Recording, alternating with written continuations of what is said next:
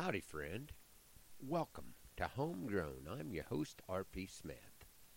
We're pretty well dug out after the snowstorm, with most of the rigs being either four wheel drive or front wheel drive. We got through things pretty well. The old rear wheel drive Lincoln reminds us why things used to be different. I tried to move it to push some snow out of the way and didn't get very far. I let it sit for a couple days and tried again. Scooped a little snow and got it out, but was coming kind of fast and got it stuck on the other side of the driveway. I was working by myself. Beth is nursing a sore knee, and Caleb's still not clear to use his left arm, so I was trying to get it out by scooping rather than towing. I finally gave up and got a tractor.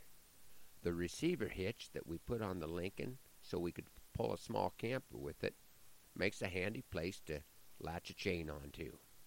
We are thankful that the part of the state the cows are visiting didn't get as much snow. It was good to be on horseback and get a chance to move cows to another field and take a good look at 'em.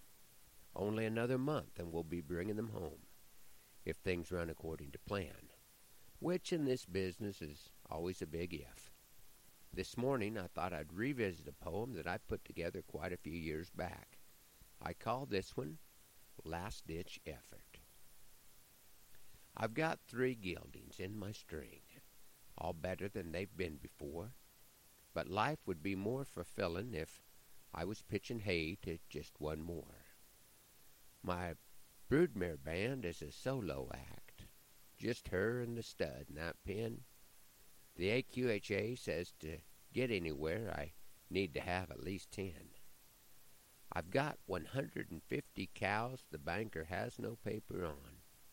To be a success, I need 300, even if I'm overdrawn. I know that's what's made our country great, always shooting for a higher goal. But sometimes I wonder if our need for more hasn't gotten way out of control. The economy is a mess if people don't spend. So we buy more and we borrow more, and the cycle just don't end. What good are earthly riches if it ransoms you your soul? 'Cause no matter what we make in life, we all end up in a hole. And I know that six foot under is the standard depth when our soul is on this earth no more. But it's a competitive world, and to be my best, put me down at least six foot four. Friends, I hope you are looking to the Lord when you face the storms in your life, that He blesses you real good today, that He's raining on your place, and that our happy trails cross again soon. I'm R.P. Smith.